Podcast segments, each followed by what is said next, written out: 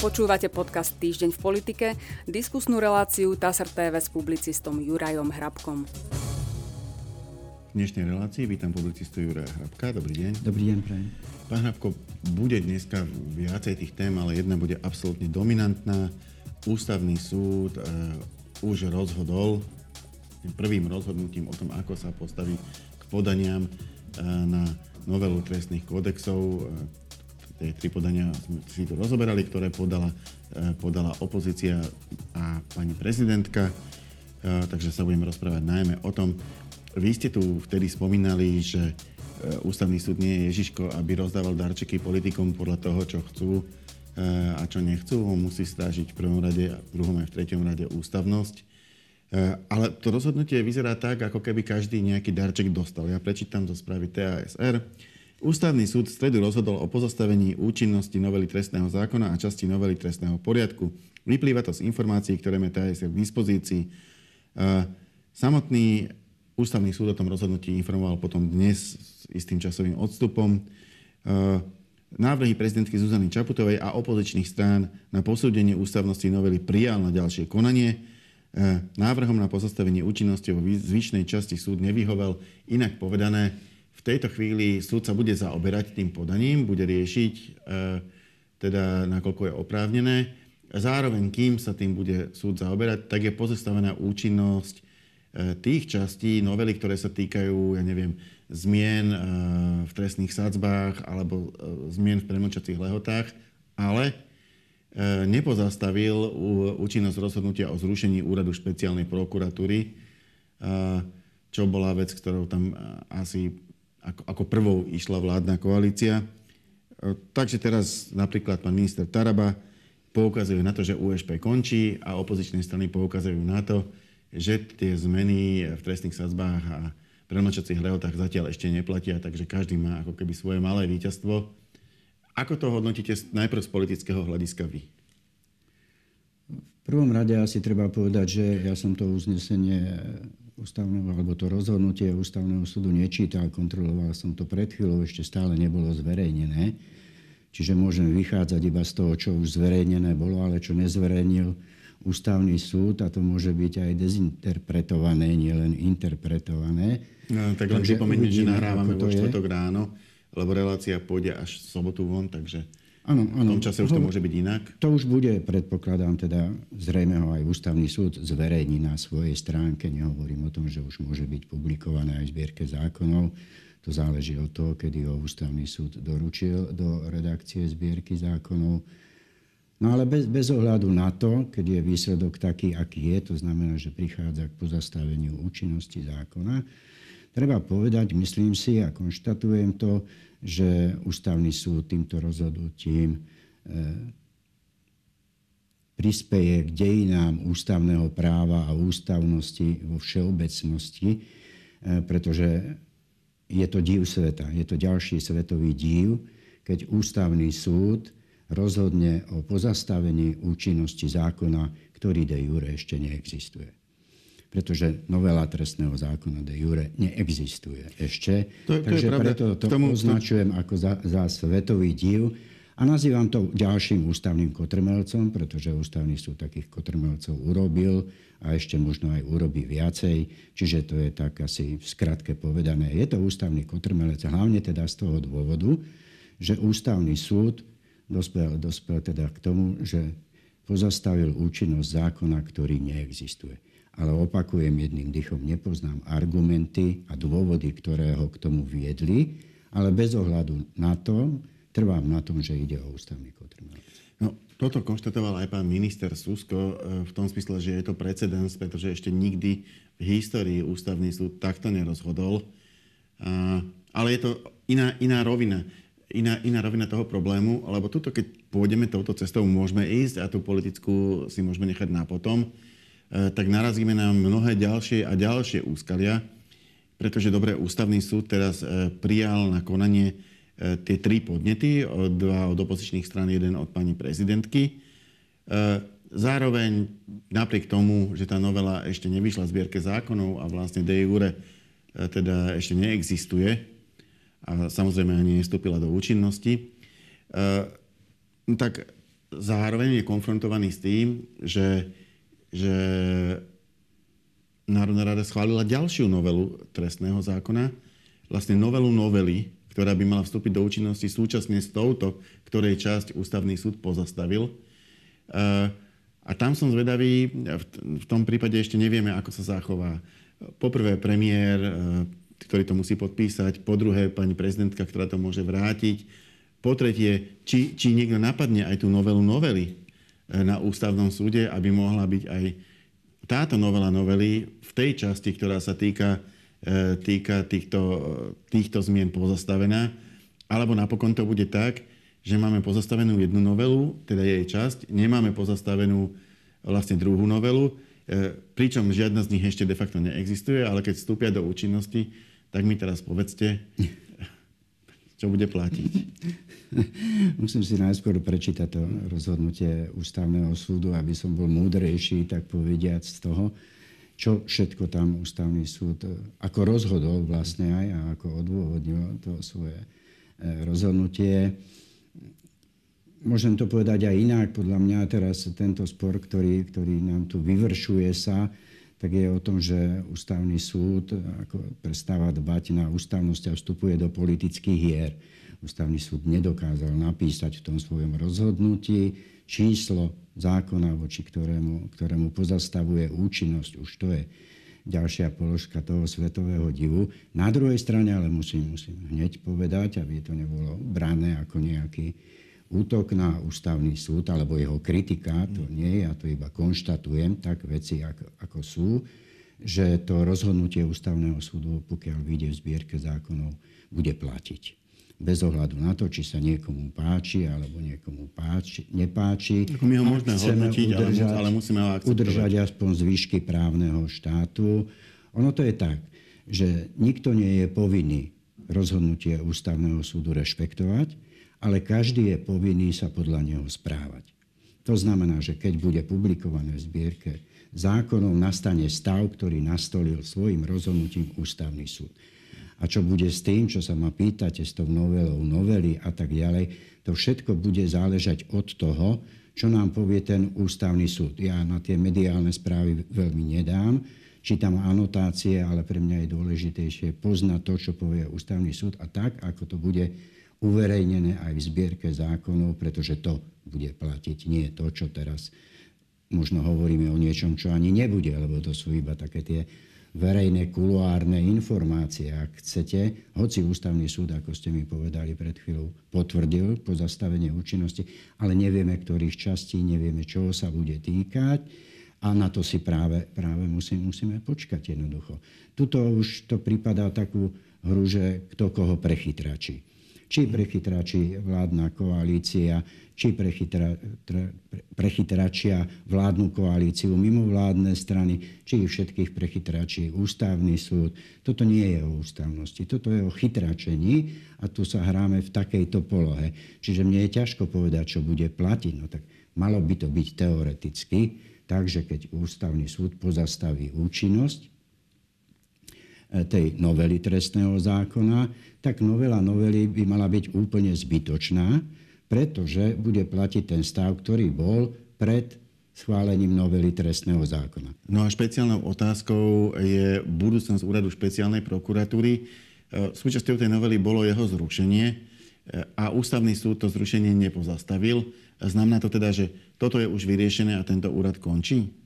Áno, ak je to naozaj tak, že Ústavný súd nepozastavil účinnosť novely trestného zákona v tej časti, ktorá sa týka Úradu špeciálnej prokuratúry, tak jednoducho 20. marca, dňom 20. marca tohto roka Úrad špeciálnej prokuratúry prestane existovať. Čo si osobne myslím, že je dobrá správa, jednak preto, že to bola nejaká továreň na výrobu kajúcnikov, a po druhé preto, keď si uvedomíme, že Úrad špeciálnej prokuratúry mal do dnešných dní od svojho vzniku iba dvoch šéfov a obaja boli právoplatne odsúdení.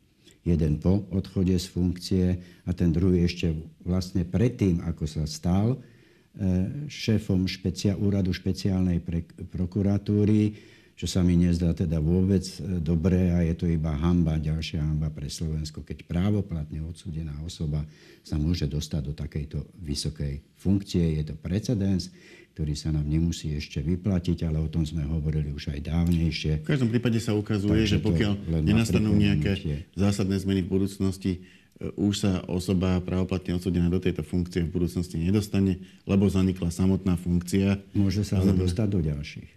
Nemôže sa dostať do ďalších, to je pravda. A teraz poďme k tej politickej rovine. Určite si budú poslanci, ako to už býva aj vždy po voľbách, všetci vyhrajú. Okrem tých, čo vypadnú z parlamentu, každý konštatuje, že to bol úspech. Čiže toto rozhodnutie Ústavného súdu neprekvapilo, že zatiaľ teda minimálne pán Taraba považuje za úspech, že končí USP.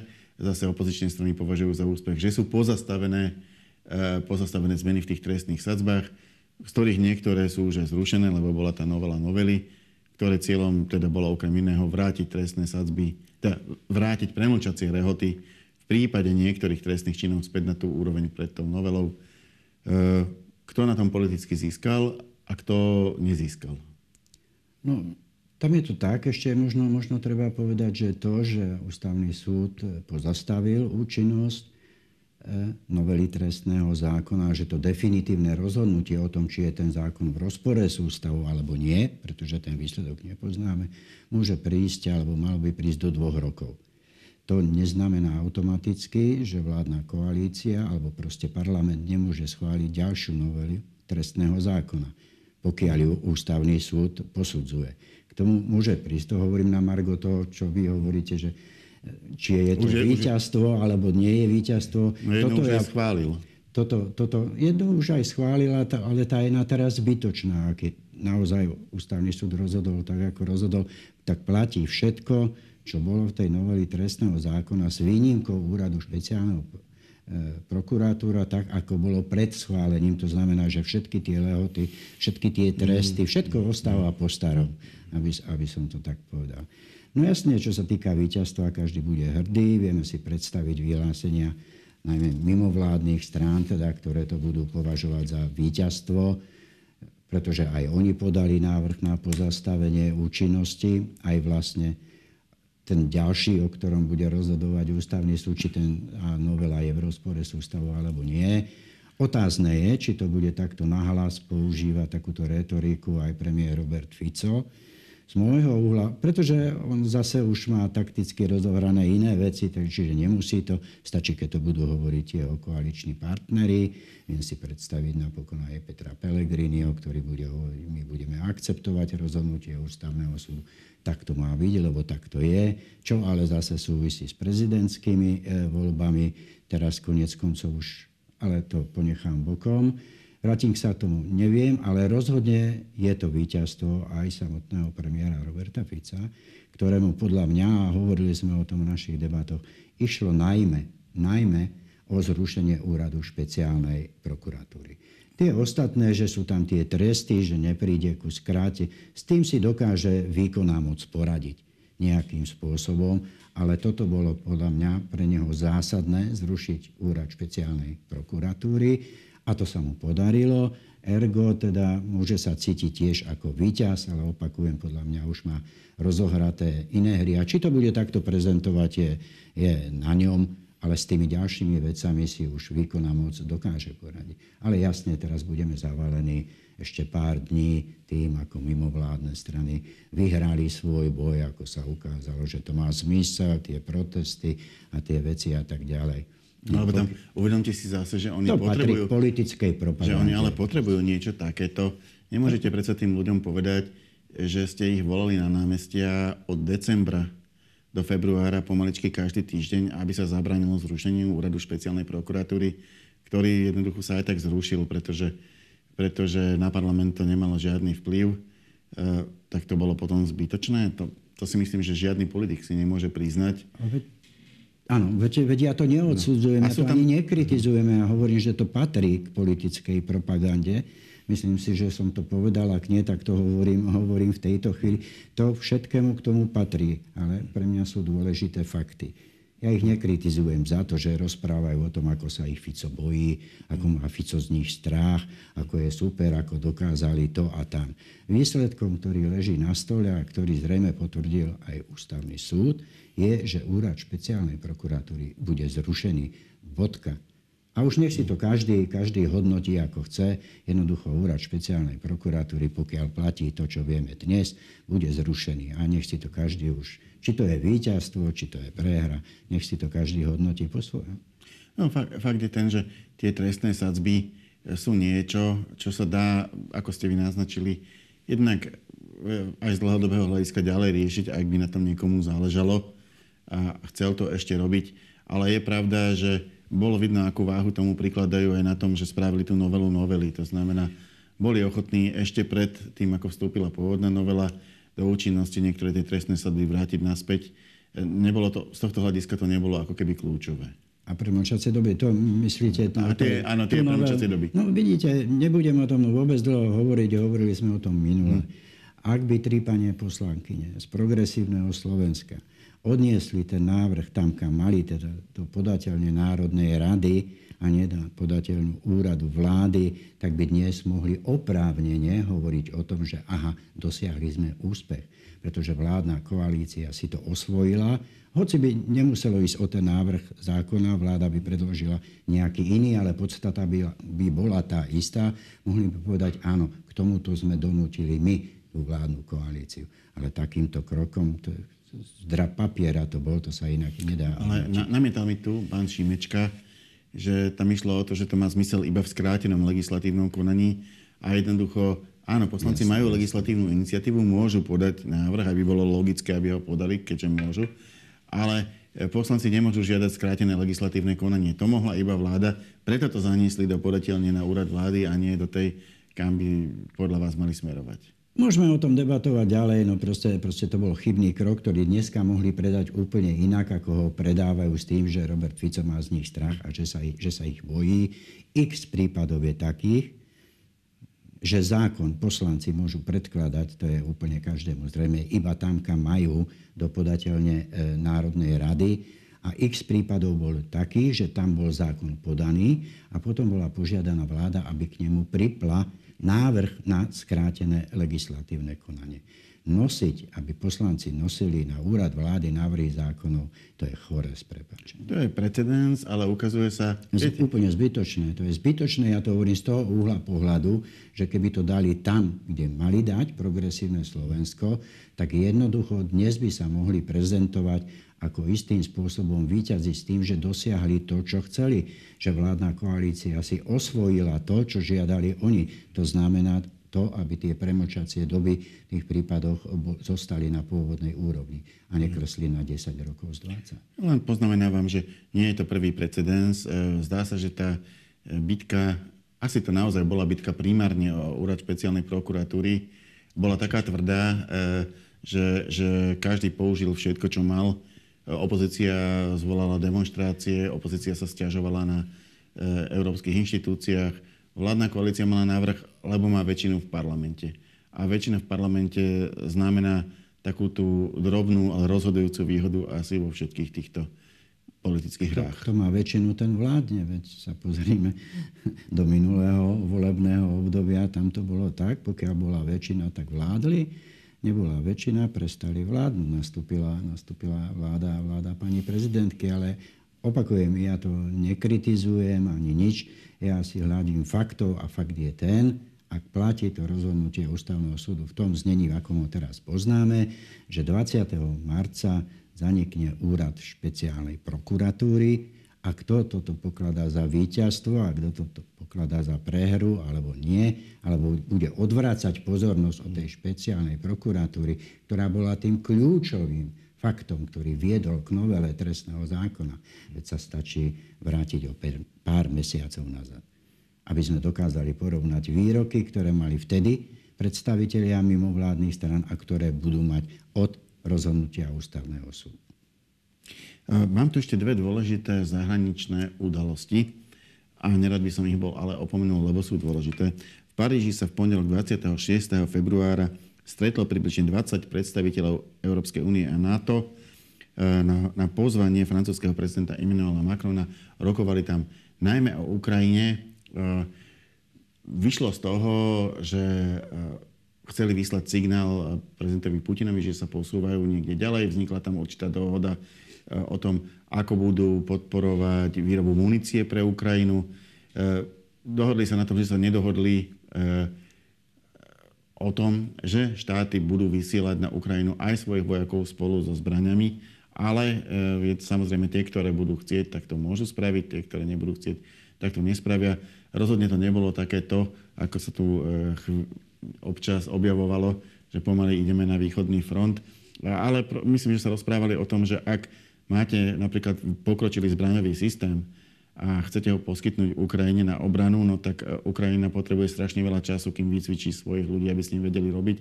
Takže niektoré štáty asi budú rovno s tými špecialistami, teda s tými zbraňami posielať aj špecialistov. My to nebudeme. Stanovisko Slovenskej republiky ostáva také isté, aké aj bolo. Budeme podporovať Ukrajinu nesmrtiacimi prostriedkami, to znamená humanitárnou pomocou. Považujeme tú vojnu za porušenie medzinárodného práva, ale jednoducho nechceme byť nejakým spôsobom spájani s tým, že sa do nej zapájame. Ako hodnotíte to stretnutie a ako hodnotíte ten náš postoj? Toto bola čistá provokácia zo strany Roberta Fica, čo urobil pred tým parížskom stretnutí. A veľa ľudí, alebo mimovládne strany mu na to naleteli. Ukázalo sa napokon, že naozaj to bola jedna z tém vyslanie na základe bilaterálnych dôvod. Tu vynechajme NATO ako takú. O tom vôbec nemôže byť reči, že by NATO vyslalo vojakov na územie Ukrajiny. To jednoducho neprichádza v tejto fáze vôbec, ale že vôbec do úvahy. A inak každá krajina si môže urobiť, ako chce. Tí vojaci sú tam už aj dneska. To nie je žiadne vojenské tajomstvo, že tam pôsobia z rôznych krajín, v rôznych funkciách. Samozrejme, nezapájajú sa do bojov, ale súčasť bojov je všetko. Logistika, výcvik. Opravy, výcvik, to je všetko. Oni už sú aj tam, len teraz sa to zrejme mierilo na nejaký iný systém a iný spôsob takýchto. A to nech si každá krajina si urobí, ako chce. Slovensko povedalo, že tam vojakov ako ozbrojený nepošle. Koniec koncov na to ani nemá, ale to je druhá vec. A ostatné krajiny nech sa rozhodnú. Dôležité v tomto spore bolo to, že sa nechali nachytať mimovládne strany opäť na politickú provokáciu, ktorú vniesol Robert Fico. Aj tým, že zvolal Bezpečnostnú radu, aj tým, že to bolo na rokovaní vlády. Pre mňa je dôležitejšie to... Myslíte týmto, že tvrdili, že nebude sa rokovať o vysielaní vojakov na Ukrajinu, áno, a potom Macron potvrdil, že sa o tom rokovalo. Áno, a nie len Macron, to zaznelo všade, potom na to reagovali všetci, ktorí vlastne povedali, že áno, istým spôsobom, že Robert Fico sa nemýlil, pretože to bolo naozaj témou rokovania. Koniec koncov vyslovil sa k tomu aj americký prezident, ktorý by s tým nemal nič mať čo spoločného. Hovorilo to viacero politikov, či to bol nemecký a francúzsky, samozrejme prezident takisto nepoprel. Preto hovorím, že to bola čistá provokácia. Koniec koncov, aby mali slovenskí vojaci na Ukrajinu, nemôže to schváliť nikto iný, iba parlament. Takže to bolo úplne niečo na boku, čo neležalo. Bola to hra zo strany Roberta Fica. Tam je dôležitejšie zrejme, z toho Paríža vyšla jedna vec pre mňa, ako som to sledoval, že česká iniciatíva bude úspešná. Akurát nevedno na teraz nakoľko, ale keď český premiér Fiala hovorí, že k jeho iniciatíve sa pridá zhruba 15 štátov, možno hovoriť o úspechu, keďže ich tam bolo 20 a v podstate ide o to, že Česko navrhlo, aby sa zložili financie z viacerých krajín a nakúpili sa zbrane a strelivo z tretích krajín, ktoré by sa dodali na Ukrajine. Aby to tak dlho netrvalo, lebo Ukrajina potrebuje zbrane teraz, ale ich nepotrebuje o rok alebo o dva. Na tom toto zlyháva a preto je Rusko aj čoraz viac úspešnejšie vo svojej agresii a obsadzovaní územia Ukrajiny. Ukrajina má vojakov. A vojaci sú vám zbytoční, keď tam stoja, keď nemajú čím strieľať a čím odrážať útoky alebo neútočia. Ale pre mňa dôležitejšia správa osobne, ak môžem, ako Páríž, bolo to, že Švédsko sa stalo alebo sa stane úplne v krátkom čase, pretože neexistuje už žiadna brzda k tomu ďalším členským štátom NATO. Už to prešlo aj cez Maďarsko. O výrazné posilnenie NATO, ergo o výrazné posilnenie bezpečnosti Slovenska, keď to tak môžem pateticky povedať. Druhá zahraničná politická udalosť. Zišli sa premiéri krajín Vyšehradskej štvorky. Zišli sa na samite v Prahe 27. februára. Zhodli sa, že ruská agresia proti Ukrajine je hrubým porušením medzinárodného práva a Ukrajina potrebuje pomoc, do ktorej sa majú naďalej zapájať všetky štyri krajiny. Rozdiel je vo forme pomoci. Po rokovaní to povedal český premiér Petr Fiala. Diskusia podľa neho nebola ľahká. No, aby som to ešte potiahol ďalej, našli zhodu na nejakých témach, ktoré neboli podľa mňa úplne tým najdôležitejším, čo bolo na stole. Napríklad na téme migrácie alebo na niektorých takýchto chlebových témach, ale pri tej Ukrajine sa rozdelili. Slovensko a Maďarsko má iný názor ako Poľsko a Česko. Otázka je, čo to spraví s V4. Zazneli už aj pochybnosti, či je vôbec ešte na niečo, či je funkčná, alebo či je v tejto chvíli ako keby v stave hlbokého zmrazenia. Nepoviem, že to je zlá správa, ale rozhodne to nie je dobrá správa. Ak rozlišujem medzi zlou a dobrou správou, tak to poviem radšej takto, že nie je to dobrá správa. Pretože opäť čo leží po tom výstupe na stole. Netreba zaobchádzať do toho, ako sa český premiér hadil tým, že on povie Robertovi Ficovi do očí, teda čo si myslí on o Ukrajine a čo si myslí Robert Fico. Dôležité sú tie výsledky a ako ich budeme čítať. A ten výsledok je taký, že sa nedá čítať inak, ako že Vyšehradská štvorka je rozdelená presne na polovicu. Že sú tam dvaja proti dvom. A nikoho iného takýto výsledok, ak to mám povedať dobre, tak Slovensko, Maďarsko na jednej strane, a Česko a Poľsko na strane druhej, aby som bol konkrétny. Je to dvaja proti dvom. A takýto výsledok môže potešiť iba Rusko. Nemôže tešiť ani Slovensko, ani Maďarsko, ani Poľsko, ani Česko. Ale iba Rusko. To znamená, že ten výsledok nebol dobrý, tak to poviem. Ďakujem pekne. To bola posledná otázka našej dnešnej debaty a zároveň aj posledná odpoveď. Ja za účasť ďakujem Jurajovi Hrabkovi. Ja ďakujem za pozvanie. A my sa s pánom Hrabkom opäť stretieme na budúci týždeň. Dovidenia.